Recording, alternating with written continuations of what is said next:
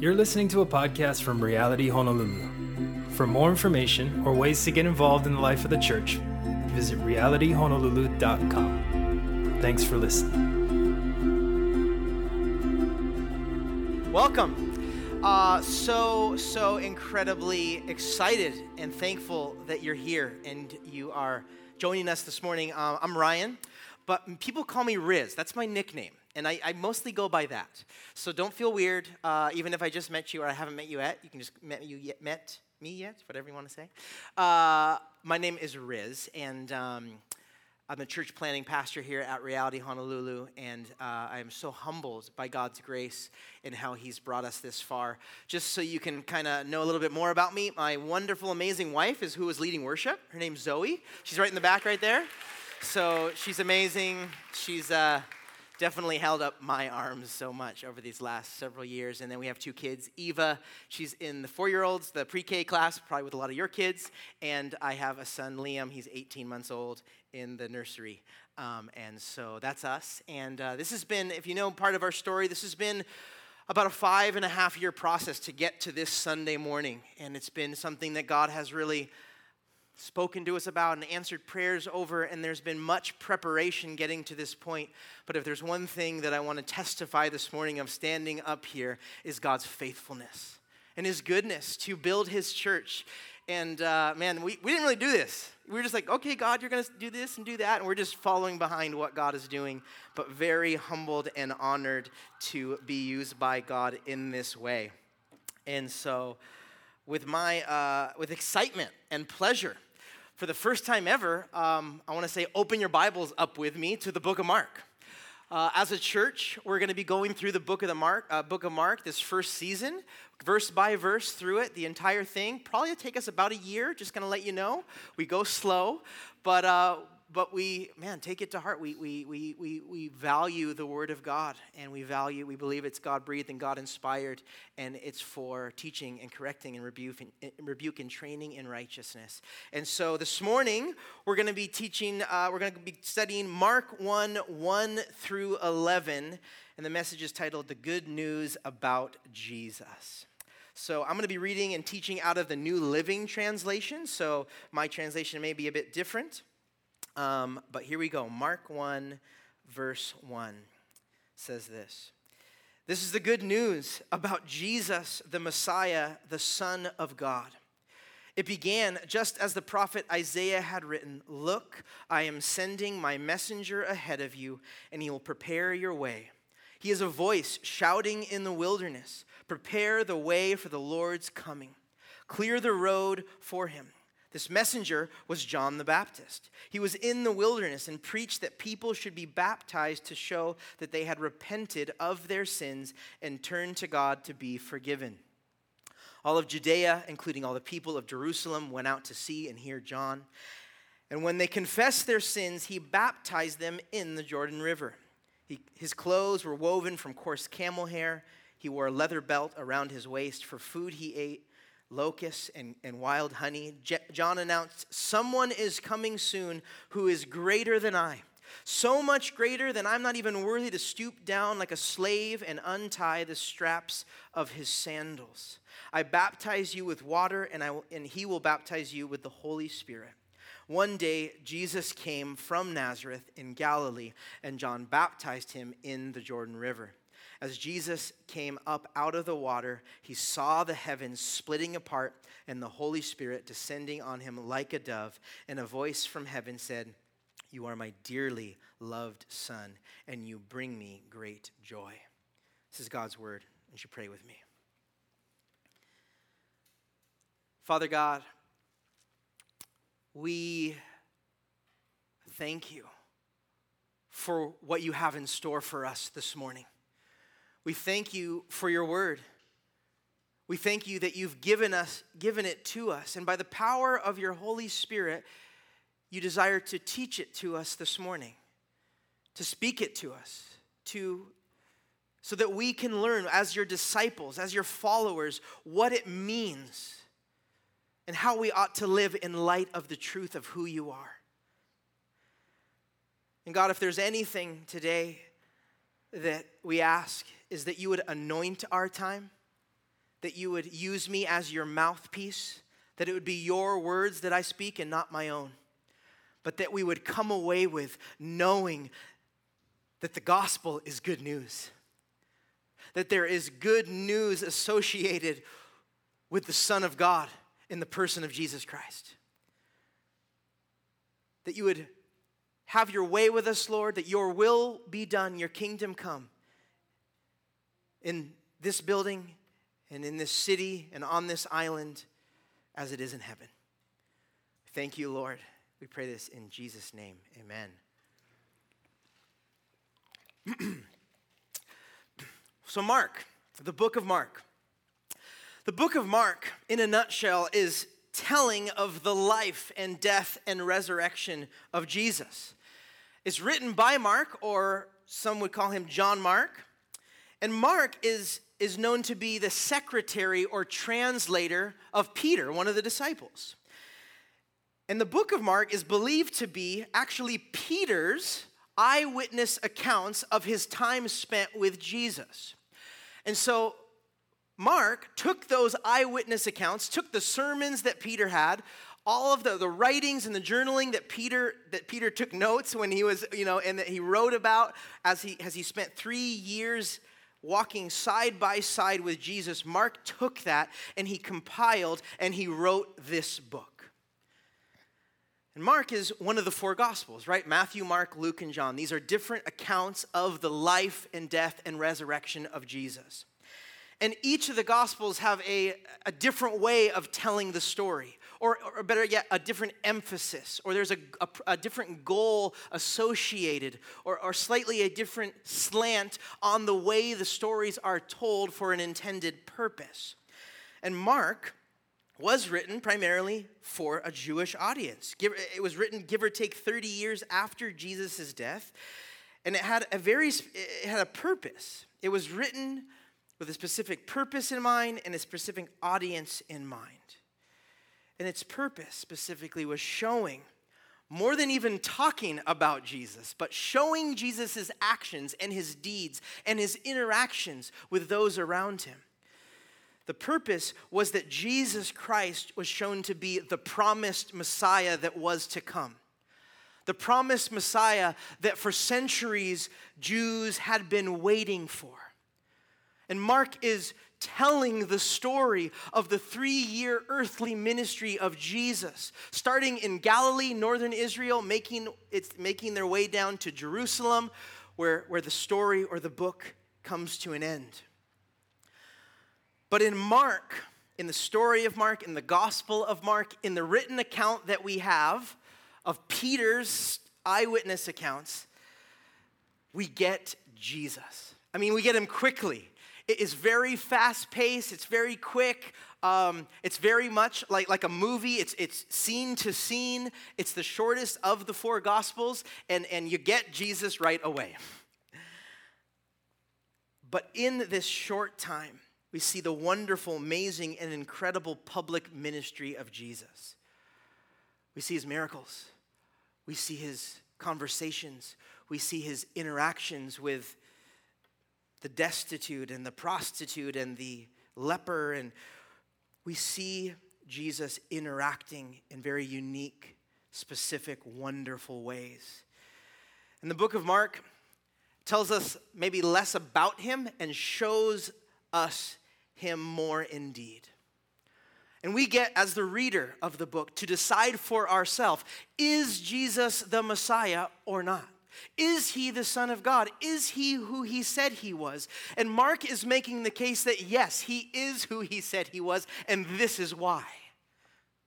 Only the Son of God can forgive sins. Only the, only the Messiah can heal the blind. Only the promised one can do this, that, and the other. And Mark tells this fast paced, vivid story of this person, Jesus Christ, that walked in Israel these three years that led up to his death and resurrection in Jerusalem. But the Gospel of Mark, what it does is it shows us that Jesus is the Son of God, the Savior of the world, and the promised Messiah. And what Mark does is he chooses to leave out a few things that the other Gospels uh, have in them, specifically the start. if, if you know, if you notice here, there's no discussion about where did where was Jesus born? Where's his genealogy? Who is this guy? He leaves it out. It's not his purpose. That is not Mark's intention. He just wants to get specifically right into this person on the banks of the Jordan River with this guy, John the Baptist, in the wilderness. Mark just cuts right to cuts right to it. So anything in the life of Jesus till about he's 30 years old is not here. It's left out, but again, it's for a specific reason with a specific purpose. So let's get into it. Stop talking. Stop giving you the intro and let's get into it. Verse 1. Mark tells us this thesis or the point of the book. He says, This is what the book is about. It's about the good news about Jesus, the Messiah, the Son of God. What this book does is it tells us the gospel, the good news that Jesus died for us to free us from sin so that we could be restored to God the Father. In 16 chapters and in a lot of verses, this is what he's telling us. And this is what the book of Mark is showing us. And specifically, we see here that Mark is going to try to show you that Jesus not only is the Messiah, he also is the Son of God.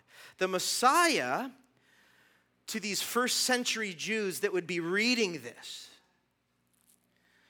would have been waiting and anticipating for someone to come and save them or, or uh, from, from the, at that time it was the political and oppressive rule of the romans but all of Israel would have been anticipating the Messiah for hundreds of years. The Messiah would have been the one that would come to administer the rule of God on earth, to rescue Israel from all its oppressors and all its troubles. And all of Israel was waiting for a victorious king that would come, rule, and reign and set all things right.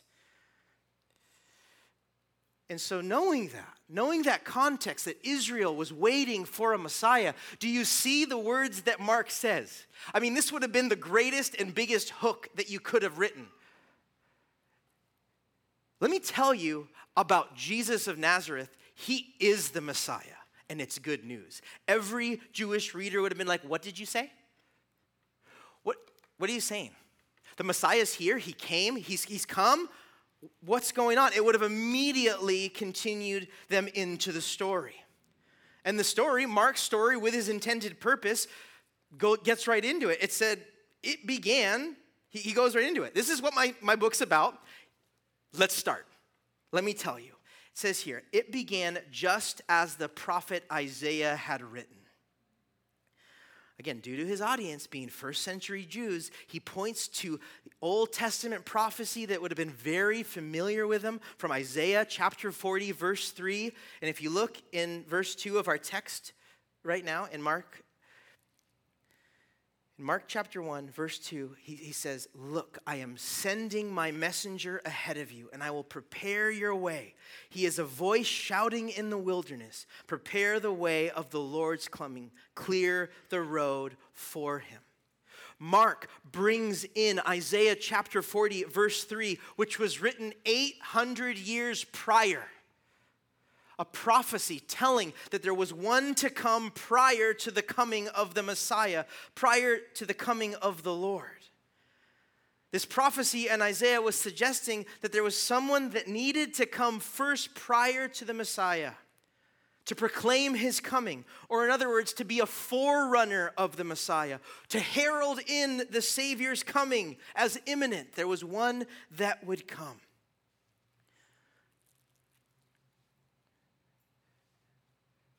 And then what Mark does, he's like, hey, hey, hey, you remember that prophecy that was told 800 years ago in the book of Isaiah, from the prophet Isaiah? Well, it's answered, verse 4. He said, You know that messenger that was talked about? This, this messenger was John the Baptist. Mark 1, verse 4, check it out. He goes right into it. He says that prophecy from Isaiah, is fulfilled in the person of John the Baptist. This guy, John the Baptist, is who Isaiah was speaking of. He was the one that was to usher in the coming and anticipated Messiah. And then if you jump down to verse 6 in our text right now, it gives us a little bit more description of this rough and tumble John the Baptist, right? It says that John, this messenger, this prophetic messenger, was cl- his clothes were woven from coarse camel hair. He wore a leather belt around his waist. He ate he, his, the, for food he ate locusts and wild honey. I mean, this, this guy's like a mountain man, like in the desert. For sure he smelled, 100%. He ate animals. He was wearing camel's hair. I mean, there's no showers, there's no soap. I mean, this guy's just out in the desert on the Jordan River, and he's proclaiming the coming of the Lord. He's a very unlikely messenger, right? This 800 year old prophecy is fulfilled in this rough and tumble guy in the desert that's baptizing everybody. And if you go back to verse 4 real quick, it gives us a description of what this messenger that has fulfilled Isaiah's prophecy is doing. It says, The messenger was John the Baptist. He was in the wilderness with his camel hair and all, and he preached that people would be baptized to show that they had repented of their sins and, and turned to God to be forgiven all of Judea, including all the people of Jerusalem, went out to see and hear John. And when they confessed their sins, he baptized them in the Jordan River. So, what was happening in the wilderness was creating quite a buzz. I mean, obviously, there was no social media, there's no telephones, there's no internet. So, this is like word to word, to word mouth travel. And everyone from around central Israel Jerusalem and the, out, out, the outermost regions right there, is going and they're flocking to this guy that's just preaching this message and baptizing people. And, and people are traveling. The word of this man uh, and what he was saying and what he was doing was spreading. People were traveling all over. And John's message to them was that they were to repent of their sins and turn to God to be forgiven. Repent being that idea of an about face or a turning away from our sin and turning to God. And he's preaching this to anyone that comes and anyone that will listen to turn from sin, turn from rebellion, and turn back to their God. And if they did that, what he would do is he would baptize them. He would immerse them in water to show as an outward display of that inward work or heart change that had happened or that it was an outward display of what the inward decision they were making as they repented and turned back to God. And many, it says, who came out responded to his message, his preaching. They came out, they heard what he was saying, they believed, they, they turned from their sin, they turned to God. And as Isaiah said, this was the voice in the wilderness. Many were inwardly and outwardly uh, displaying the change that was happening as they believed, as they repented, and as they turned back to God. And while the crowds are gathered, right? I mean, I mean, I'm sure it's hundreds of people, right? Everybody's hearing about this guy, what's happening. Uh, Isaiah's prophecy is fulfilled in the person of John the Baptist. He's preaching about the Messiah coming. Let's go see him. They hear the word, they get baptized. I mean, it's it's a it's a, it's kind of just a big deal. But what happened was is that as they were gathered there, as the scene was happening, it says in verse 7 of our text this morning that John announced, "Hold on." Is pretty much what he says. I added that. Hold on. You think I'm cool? You think I'm the, I'm the thing you're coming for? It says, Someone is coming who is far greater than I am so much greater than I'm not even worthy to stoop down like a slave and untie the straps of his sandals. I baptize you with water, but he will baptize you with the Holy Spirit. Right, as incredible and as anointed John the Baptist was, right, this, this incredible man that everybody's going to see, he says, Don't look at me, look to the one coming. I'm just the signpost, I'm just the guide. The coming attraction is not yet here. John was the road sign, per se, pointing ahead. Or if you like music, John was just the opening act. The headliner was not even there. The band had not even taken the stage for why you bought your ticket to come to the concert. He was just opening up, he was just prepping you for what is to come.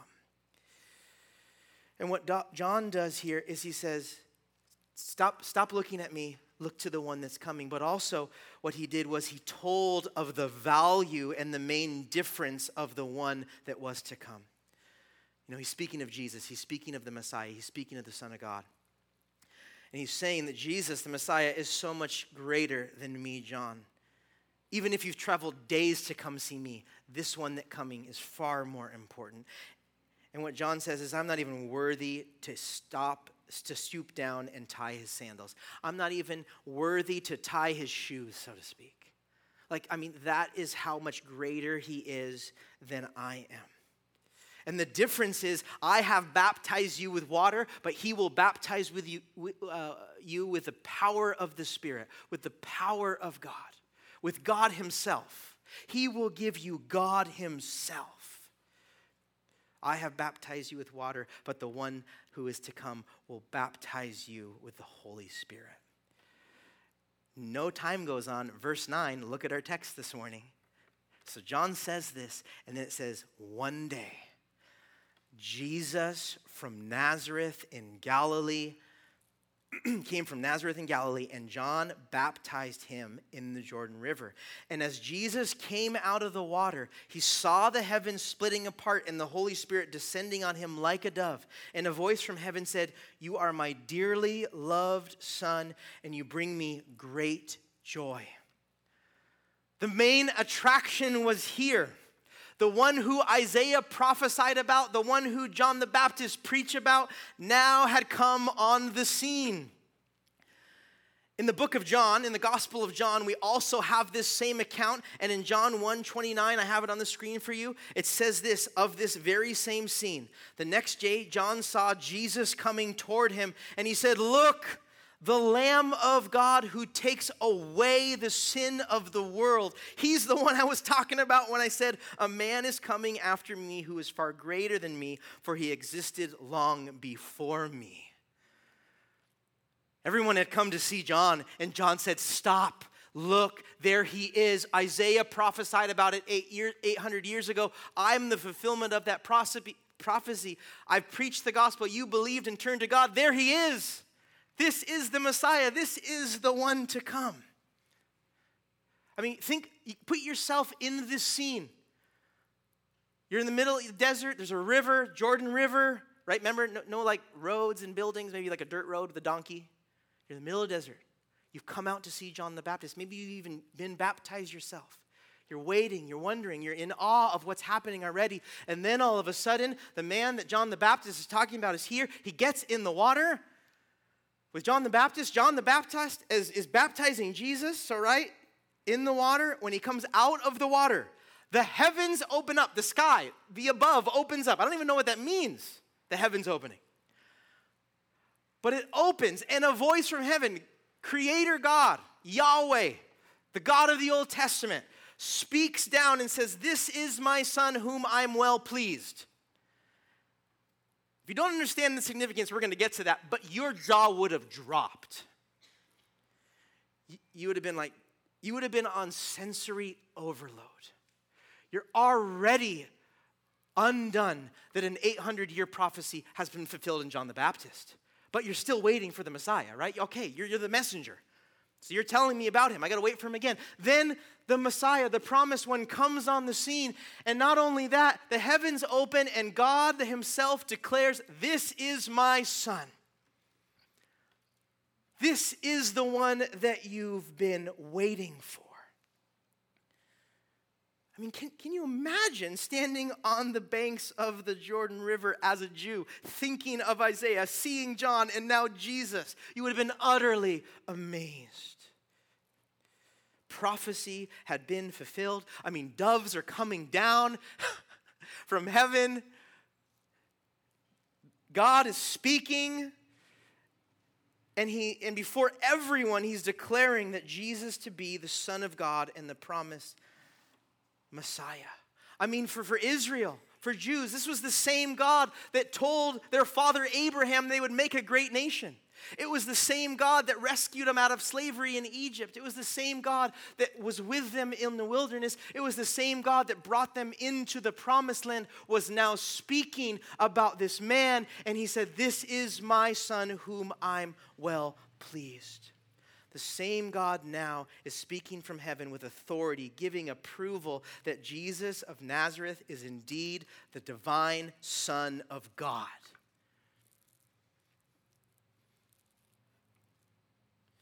I mean, think of a response of a normal baptism. Nowadays, it's, you know, cheers and hugs and pictures and Insta stories.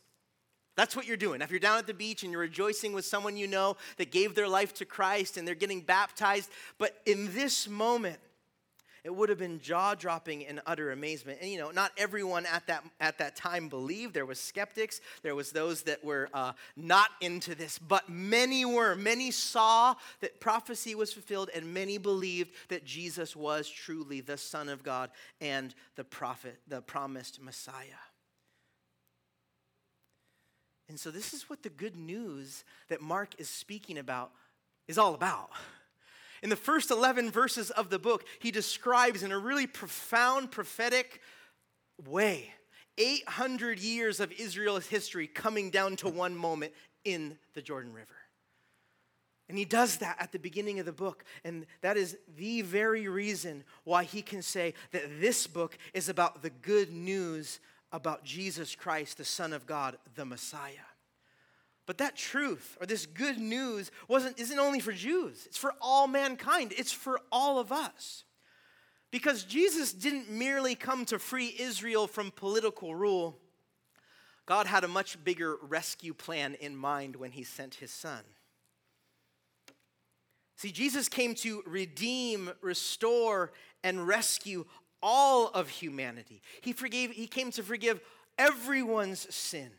He came to give our sin. He came and died to free us from the power, penalty, and the effects of sin in our own lives, with the goal and intention to reunite us with the Father. Jesus came to do that. It wasn't just merely for Israel and the way they thought him, uh, the way that the Messiah was, they thought was supposed to come but he came to actually die, not as a victorious king, but a suffering servant. One that sacrificed his life in our place so that we wouldn't have to. He paid our penalty for us on the cross so that we wouldn't have to, so that we might be healed and set free and forgiven and be reunited with our Heavenly Father. The good news is that we are offered this. We're offered this freely and immediately to share in the finished work of the cross for ourselves. The good news that Mark is speaking about is that Jesus came to rescue us. And what we'll see throughout the entirety of the book of Mark is time after time of the wonderful, beautiful, powerful works of God in the person of Jesus Christ. And for those of us in this room that have believed, right, we have given ourselves to Christ. We're Christians, we're followers, we're disciples of Christ. What this story, what this scene, what this first 11 verses should do for you is that you too should well up utter astonishment.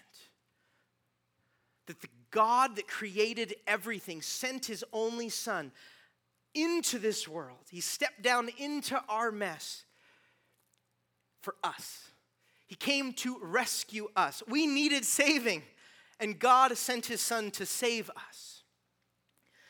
What it should do for us that have given our life to Christ is it should cause us to worship Jesus. There is good news that we have, Christian.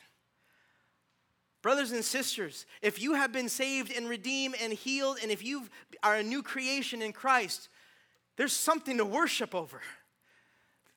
There's God, God is so worthy to be praised for those things and adored for those things.